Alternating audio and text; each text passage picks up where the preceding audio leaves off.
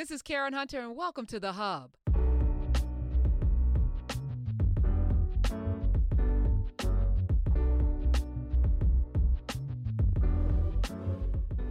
So I get this uh, email from someone who we deal with quite frequently here, and they're doing their thing, and they were like, um, "So I'd like to um, ask you if you'd have Stephen A. Smith on to talk about um, Black uh, HBCU uh, week," and I was like, so I said to Jameson, I said, "Yeah, go ahead, tell him it's all right."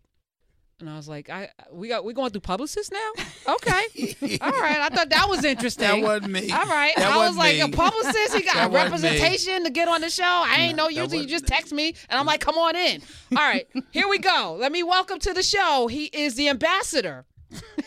for for Wilmington's third annual historically black colleges and universities month it says in September. And actually his show is going to be live. He's the ambassador. Let me welcome to the show the one and only Stephen A. Smith Hello, Miss Karen.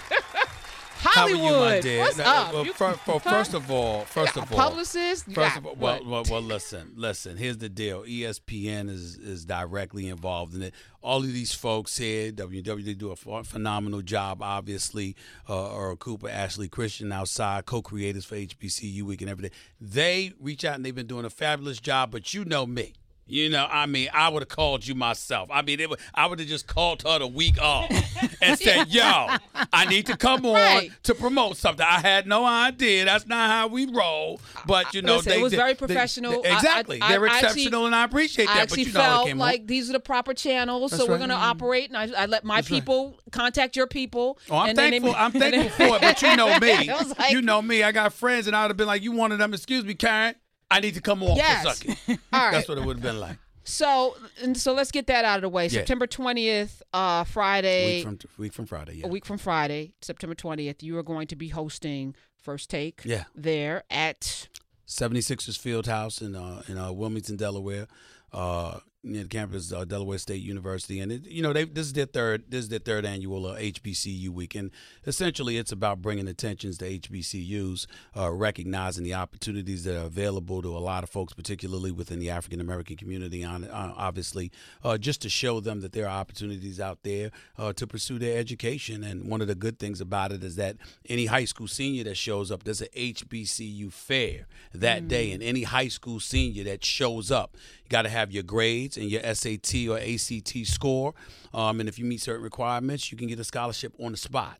You can get you can get a scholar the, the scholarship opportunities for you. Uh, obviously, enrollment in college on the spot it can happen right there and then. And so, obviously, with the importance of education, obviously somebody like yourself, Karen, obviously you, as well. Y'all have preached about the importance of education for many many years. That's not the only op- that's not the only thing you can go. That's not the only route you could take, obviously, but it's an incredibly pivotal route. And we have a lot of folks, particularly from the African American communities, that find it to be very very challenging to get those opportunities from time to time for monetary reasons and other things as well. And so, you know, being associated with HBCUs, uh, recognizing the commitment for HBCU to this, to Mayor Purzycki in Delaware and Wilmington, Delaware, Governor Carney in the state of Delaware, uh, the two United States senators showed up when they announced this and that, and asked me to be the ambassador as well, along with local congressional figures. They're all actively involved in this. It's a mission uh, that everybody seems to be actively involved in, and we've got over 20 colleges participating as well that will be in attendance and, and what have you. Bands, a battle of the bands is going to take place that weekend. It's a whole big week long affair, and the objective and the agenda is to bring attention to HBCUs and to make sure uh, that a lot of folks uh, understand that you don't necessarily have to go to the big time universities in order to be big time. well, some would Uh, argue uh, some of these HBCUs are big time. That's like right. Really, really big time. Shout out to all of y'all. I Yeah. don't want to even start. Howard, AT, A&T, Hampton, Hampton, Spelman, Winston, Salem State, Morgan. my Yeah, so alma mater, Come on, Savannah add 'em. State, Add 'em all. FAMU, the whole bit. I'm going to You know, even add all of Medgar Evers them. College, even Oh, though that's it's right. technically Oh, that's right. and missed the legislature cut off, That's but we're right. going to That's throw that in okay. It's it's black. Mhm. That's Yes. right. So, um, you you went Clarence Big House Gaines. You went to Winston Salem State. Winston Salem State in North Carolina. Yes, I did. And played uh, basketball. For Clarence Big House Gaines. Yes, you did. Um, and what was the impact of that? Because we've been talking about the need to educate ourselves. Mm-hmm. And HBCUs, absent of anything else in this country, has been a place, has been a safe haven for many of our kids Mm. culturally. Well, the thing about it is, you know, and, and just in the interest of full disclosure, I mean, she and I go back, what is it, 26, 27 years. Why you got to be I- I- specific with the numbers and stuff? It's- like, it's- I'm just like uncomfortable it's- with well, the Which is well, odd well, 'cause you're well, like 22 well, years let old. Thank you, well, let me, Mike. well, Thank let you. me, well, let me elevate your level of comfort. Karen knows me well enough to know I don't vibe with just anybody, mm-hmm. and, and I don't, and I don't call people my sisters that that often or my brothers. And this girl is, she means the world to me. She's mm. she's she's like my fifth sister for crying out loud. We're that tight, and uh, she has a lot to do with why I am where I am today. Because coming from an historically black college, that's mm. one element. But the thing that people miss when you go to an HBCU is that family atmosphere that you gather. It's one thing to climb and scratch and claw the way that we do. It's another thing to do it while never feeling alone. Because you're surrounded by people whose plight or whose challenges are similar to yours. Uh, the level of encouragement that you receive is incre- is in- is incredibly pivotal. You've got people; they ain't just cheerleaders; they're not just cheerleaders; they're mentors. And I'm one of those people who pride myself on saying, "I need both. You need both." Anybody could cheer you on and just say, "Rah rah, let's go, let's go," and that's important. But you also got to have people that are knowledgeable enough not only to keep you from falling into that abyss, but if you do end up falling, because we all fall at some point in time or another, but they've got the intestinal fortitude, the know how, the knowledge, the wherewithal to lift you up.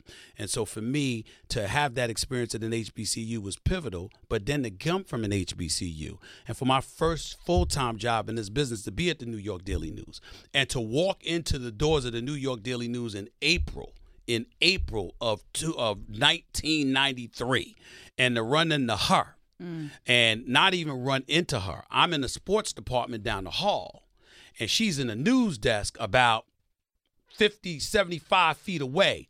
And she sees this young black kid walking in and she walks right down the hallway, mm. zeroes into me, tells me to come here and lets me know from that day, I got you. Whatever mm. you need, I'm here. And literally went about the business of teaching me how to write on a professional level for a professional publication, which ultimately sparked my career and ascended it to the degree that it is. I'm not the kind of person that's going to get to where I am and forget those who helped get me here. And obviously, she has a lot to do with that, which is why I have an incredible, incredible amount of love for her. Everything you just said. Wait, are we going to marinate in the beauty of that? Nah, for a minute? I 'Cause just- that was go ahead, move on.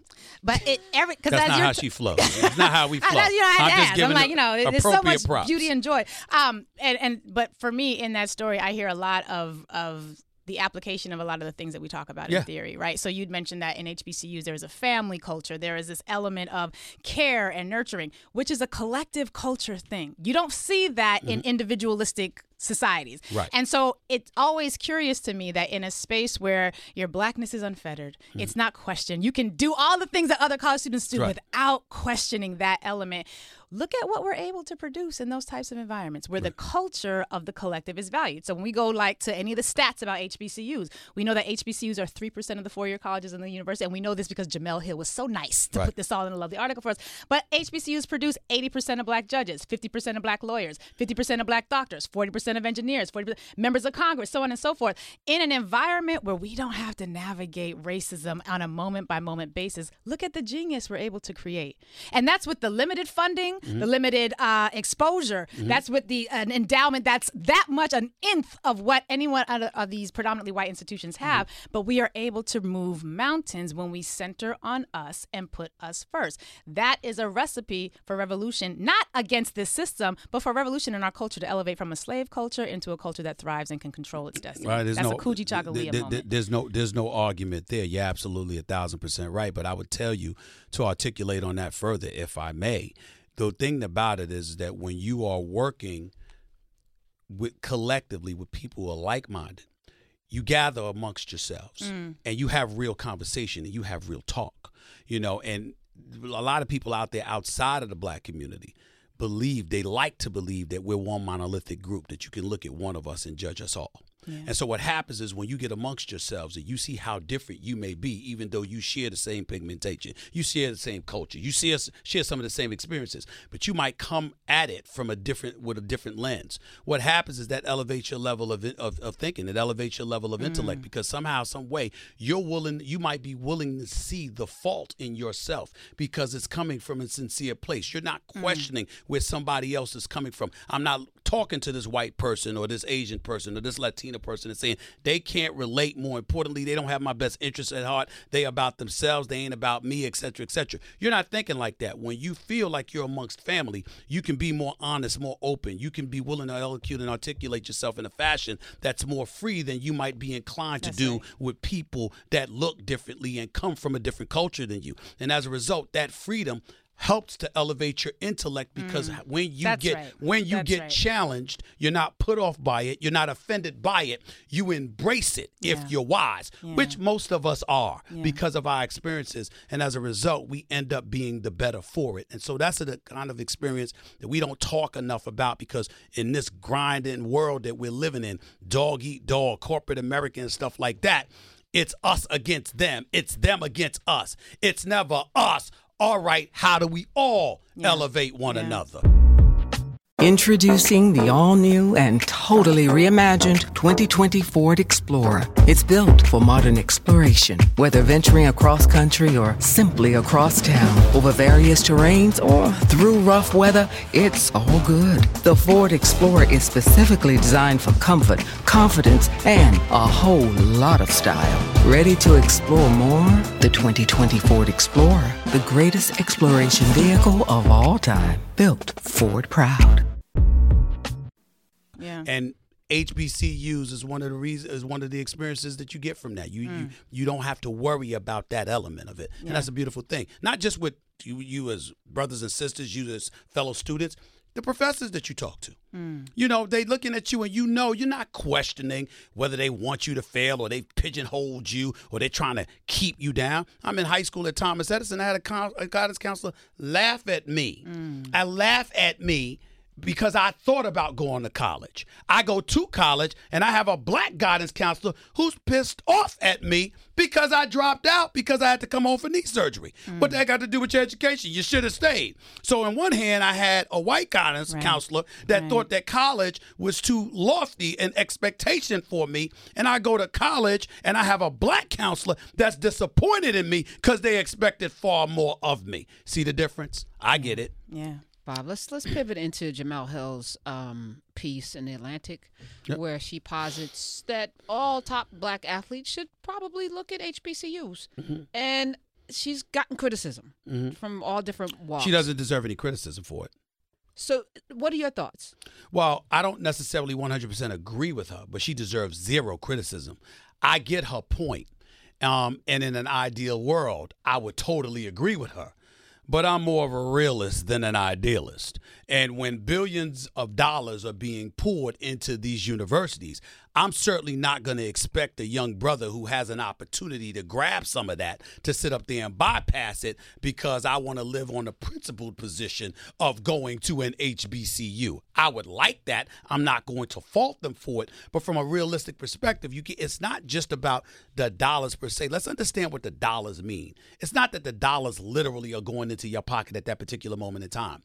But if I'm a star athlete and I want to be seen, they're the ones with the television deals. Now, Huh? Right. now, Right, so, right, but right. who, if no one makes a sacrifice, so my my my position is Mm-hmm. Bron Bron, LeBron James's uh, son, should take four of his friends Mm-hmm. and do what Chris Webber and Jalen Rose and all of them did, and go to an HBCU because Bron Bron's is going to be okay no matter what. He's got money. Mm-hmm. He's probably going to be in the NBA. He's got the pedigree. He's got, and if he and four of his friends went to any HBCU in this country, they're going to be in the championship. I just feel that way. Well, you do feel that way. That doesn't make you right.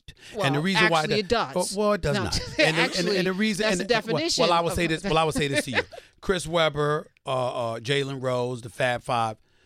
They've never won a championship. They were No, phenomenal. They won a championship game. I didn't say they would win. They, they never they won the They went- championship. as freshmen, You- they did something you got, that- you got uh, Lethal Weapon three, Kenny Anderson, Brian Oliver, Dennis Scott. They they went to the Final Four. You're right. They didn't win the championship. There's plenty of instances that shows just because you do that doesn't necessarily mean you're going to win. That you're going to be able to close the deal. But the bigger point is is the exposure. And what I'm and what I'm saying is you can pull it off. Please don't get me wrong. I'm not saying it's an impossible feat, but I had the pleasure to be one of the few individuals that interviewed the last living Negro League player, Buck O'Neil, many mm. years ago, several Wow. years ago, when I had, quite frankly, and he was talking about how the Negro Leagues, Negro League baseball, packed and filled Yankee. Stadium. Yes. Economic and he and, and, and he talked That's about right. and he talked about one of his biggest res- regrets was that they had integrated. That's right. But he also said, once you go, you don't get to turn back because you did it. Well- and that's what he was that that's the point that he was making. Let's, let's say, Sure. let's for argument's sake, that the top football player, because the top football player in the country can, can literally go anywhere, or the Yes. top basketball player in the country Yes. can literally go anywhere. Right. And what we've seen historically is that when great players go places, they usually are followed by other players, right? Mm-hmm. Because you want to play in a team and in a system with that player. Zion Williamson could have gone anywhere. Not on a collegiate level though. Not on the collegiate level. You don't see people doing that. Not on the collegiate level. Again, I'm gonna take you back to the Fab Sure, Five sure. because they could have gone anywhere. They went to Michigan, right? They could have gone anywhere and would have had a similar impact. Mm-hmm. Those four, five, especially now that the league is watered down because kids have so many opportunities. Back then, eh, people Mm-hmm. stayed in, in school three years at least. Even Jordan stayed at North Carolina three years. Today, is one year and out, right? Right. So that means that Krzyzewski, his reign is not going to be what it is because he Mm. only has a year to cultivate players, right? So if you have a purposeful message and mission among four or five, and we do this twice, maybe Mm-hmm. there's another top player and they all go together. You telling me they're not going to get endorsements? You telling me that they're No, not going to get not what I television? You No, telling no, me they're not no. going to get the Well, billions well- of dollars that right now going to white schools wouldn't be diverted into these schools me that, tell you- let me that tell- me- YouTube or somebody would do a deal, right. billions of dollars? Let me explain. Let's say, for example, right now, and again, I want to emphasize my point. Jemele Hill is not wrong. Her article was great. Her position is admirable. In a perfect world, I would love that. She's not wrong. But here's what I mean about being realistic. For example, when she alluded to the Big Fives, the Big Five conferences, and how many, you know, the paucity of African Americans that, you know, that, that are in these schools, but, you know, the black populace on the basketball team, the football team make up X, X Y number. Here's the deal the contracts have already been signed, the television deals have already been inked. So let's say, for example, these players decide, all right, I'm going to go to a historically black institution. Excuse me, competition is what makes the world go round. If nobody's playing you, what do we see? In other words, if I don't have you on my schedule, if I'm not scheduled, if you go to hand, let's, let hy- hypothetically, they go to my alma mater, Right. Winston Salem. Yes, and they should. Right, right, and they should, right? Well, Roy Williams won't play him at North Carolina, and Krzyzewski won't play him at Duke. They- and and and, and you, I'm- I'm- you don't think they would make a way? Because here's what I'm also we're in the technology era. Sure. We're we're in a space right now. Uh, cable's dying. People don't really care, and actually, all of these sports leagues are dying because their contracts. People no longer tune into television. They have to find more creative ways to to get our eyeballs. There are a lot of spaces out there now that are available, streaming and otherwise. We just saw Tyler Perry just did a BET deal um, th- that people are going to be streaming that. Right? There's there's so many different outlets now, and people with But money. my, but my implication is that it's not a quick fix. If it was something that happened year after year after year, that change that you're talking to, obviously so. But if the no one is- ever does it, it will never fair. happen. No, no, and no, no, one's ever going to do it so That- long that- as that- we don't approach community development from a different perspective. Because what you guys are talking about is we are on a particular path and we're talking about a culture change. But Mm-hmm. Right. every cultural change requires a true. disruption. And a sh- so if I'm pregnant and I'm going to have a human being at the end of this pregnancy, I don't get there without the labor and the discomfort and the agony of the pain of actually delivering Correct. the baby. There is a period because we are in this e- slave culture that's sort of trying to adapt to independence, but while still being ruled by slave culture inclinations. There's going to have to be a generation of us that are that can occupy the doctor and patient space simultaneously. There had sort of like children of Israel. If you want to take it back to the Bible, there had to be some of them who, before they could get out the desert into the promised land, had to go out and search the promised land, figure out what was going on, and then ten of them messed up anyway, so they didn't get to come in, and only two of them got to do it. But at the end of the day, there has to be this period of disruption between what we know to be the norm and what we know an intelligent community control thought process and analysis. I'm looking at you, Kareem, that we have to then do. And I feel like this period, there has to be a generation of not just players, community folk like yourself who are doing the HBCU month or HBCU week, people who are going to do the very challenging, uh, sausage making, Mm-hmm. non glorious work of addressing the deficits that exist at HBCUs. But Lurie, let me let me let me No, hold on, let me get this point Okay, out. Okay. That are going to address those deficits so that players don't have to come and make decisions between Prince and Pauper. We have to create an environment so that players at Grambling don't have to protest their lack of conditions and facilities. There needs to be an investment, not from the players, from the adults in the room. Hold on. Who are able Oh, to whoa, hold whoa, on. whoa, yeah, whoa, I'm going to hold whoa, on after whoa, I finish. The adults in the Yeah, room, the the people who care, who are able to invest in the colleges so that the players don't have to choose between glorious buffets and fried chicken that can't be Okay. seasoned. Okay, you love people and you love giving them gifts. Fab Fit Fun is the thing to get. It's $200 worth of products for just $49.99 and it's seasonal. So it's the fall. So when you go on fabfitfun.com, you fill out the little questionnaire because it asks you about the person that you're sending it to. So it curates it. So if it's like my mom, which is what I've, I sent her, don't tell her, I sent her a box for the fall too.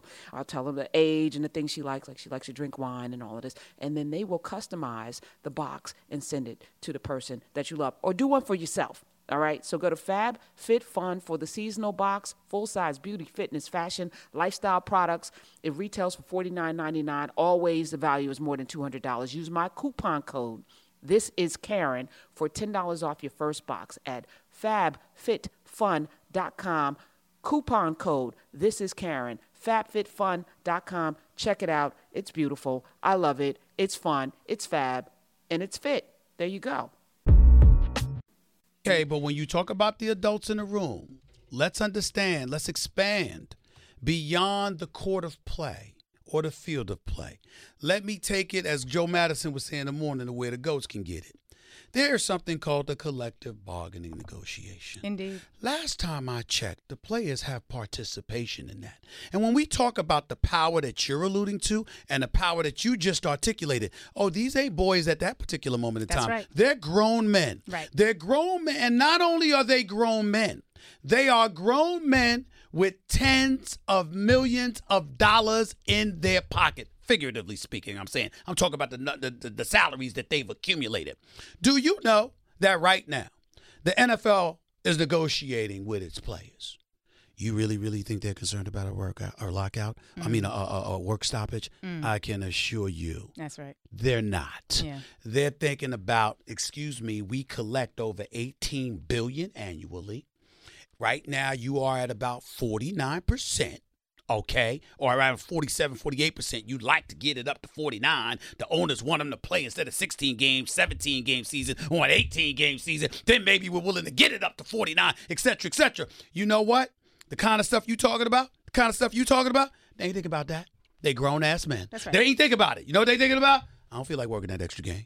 Or if I work that extra game, let me make sure we get up that additional 1%. We got a players association that has to be mindful of the fact that we might have that principled position. We might have that conscience, especially culturally. But guess what? I got over 2,000 or almost eight, uh, almost 2,000 players, 1,848 to be exact. Once the 53 man roster is established, I got them to think about, and they're saying, hell no, this is our priority. We got NBA players, average salary over $5 million a year.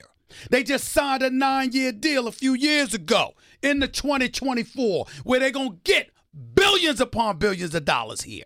And what are they thinking about? You think if they think about culturally? No. Conscientious, even though they fight their battles, and they fight their battles one at a time. But when we talk about this collective stuff that we're talking about right now, well, what Jemele Hill wrote, what you're articulating, what we're talking about right now, are these brothers bringing that to the negotiating table? Hell no. They're thinking about this. And then, after all of that I just said, we want to go to kids who don't have a dime yet, who ain't make that money. And we want to say, you make the call. What I'm saying to you, ideally, you ain't wrong.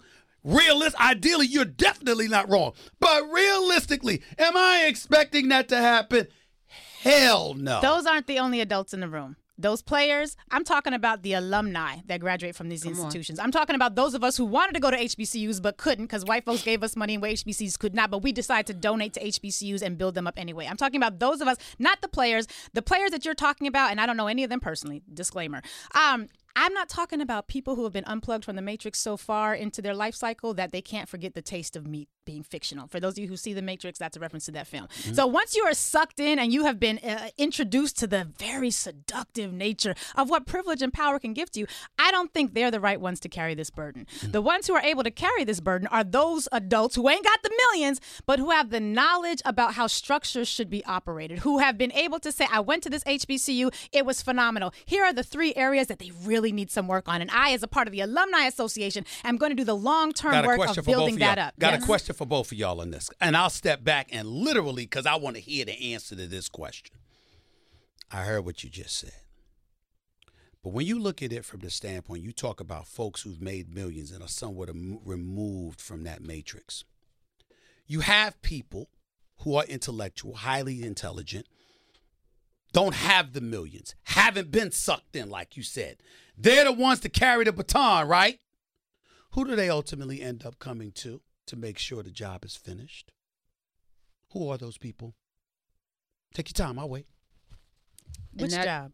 The job that you're talking about, in terms of having the kind of influence that'll straddle the fence culturally, Right. shake Which- the foundation, is- that cultural change that you're we're talking having about. This conversation. Because And- ultimately, and all, all we're I'm saying is to you. ultimate, ultimately we're coming, we're coming back. We're coming to Stephen A. Smith. too because We should be able none to. of those people are excommunicated No. from the No, community. not at all. I don't know that it is in their lane to determine what community development looks like. I would look at other folks to the community, but I am going to look to them to fund it. Absolutely. I'm good because this is a yes and and all included. We all play our role and we all play our lane. Some of us may only be able to write a check, and that is okay. And on a deeper level, since we're talking about these kids that don't have anything, shout out to California, which is about to pass a law to pay players in California on the NCAA level, Division One level. NCAA's trying to stop it. I don't they know how are. successful they'll they be. They are, but but legislators can put it into law, and Gavin Newsom said he's going to sign it into law because these players should not be exploited without having some sort That's of comp- compensation. which is It's which is a battle all the folks in sports media. I don't know of anybody in sports media who hasn't fought this battle on behalf of players for for for years now because we all know how flagrantly wrong Right. it is. So if this billion dollar industry called the NCAA is so vehemently against playing players who have literally brought the billion dollars into their coffers, we already know there's a problem with the system that needs to be disrupted. Correct. So so my again, I'm gonna LeBron, I know you're listening. Bron Bron can go anywhere in the world. Here's what would change the world tomorrow. And it may not happen overnight, but I think it would happen overnight. I think they're going to get TV. I think they're going to get billions of dollars of endorsements. I think they're going to have all of the eyeballs in the world. The Bron Bron and four of his friends go to any HBCU in the country overnight, that HBCU has money, eyeballs, and then it sets the table for a domino effect all throughout. And it's also a shot across the bow because it lets the mm-hmm. power structure know, oh, they can make a different choice. We thought we set up the system so that they had no choice. And that's the thing that is required. Yes, the tough birth pains that Lurie talks about, somebody's got to do it. Yes, you're a realist. You are correct in your realism. I'm living in a world that I want to change. And that requires people doing things that are uncomfortable. We're going to have this conversation. Stephen A., I'm not letting you go.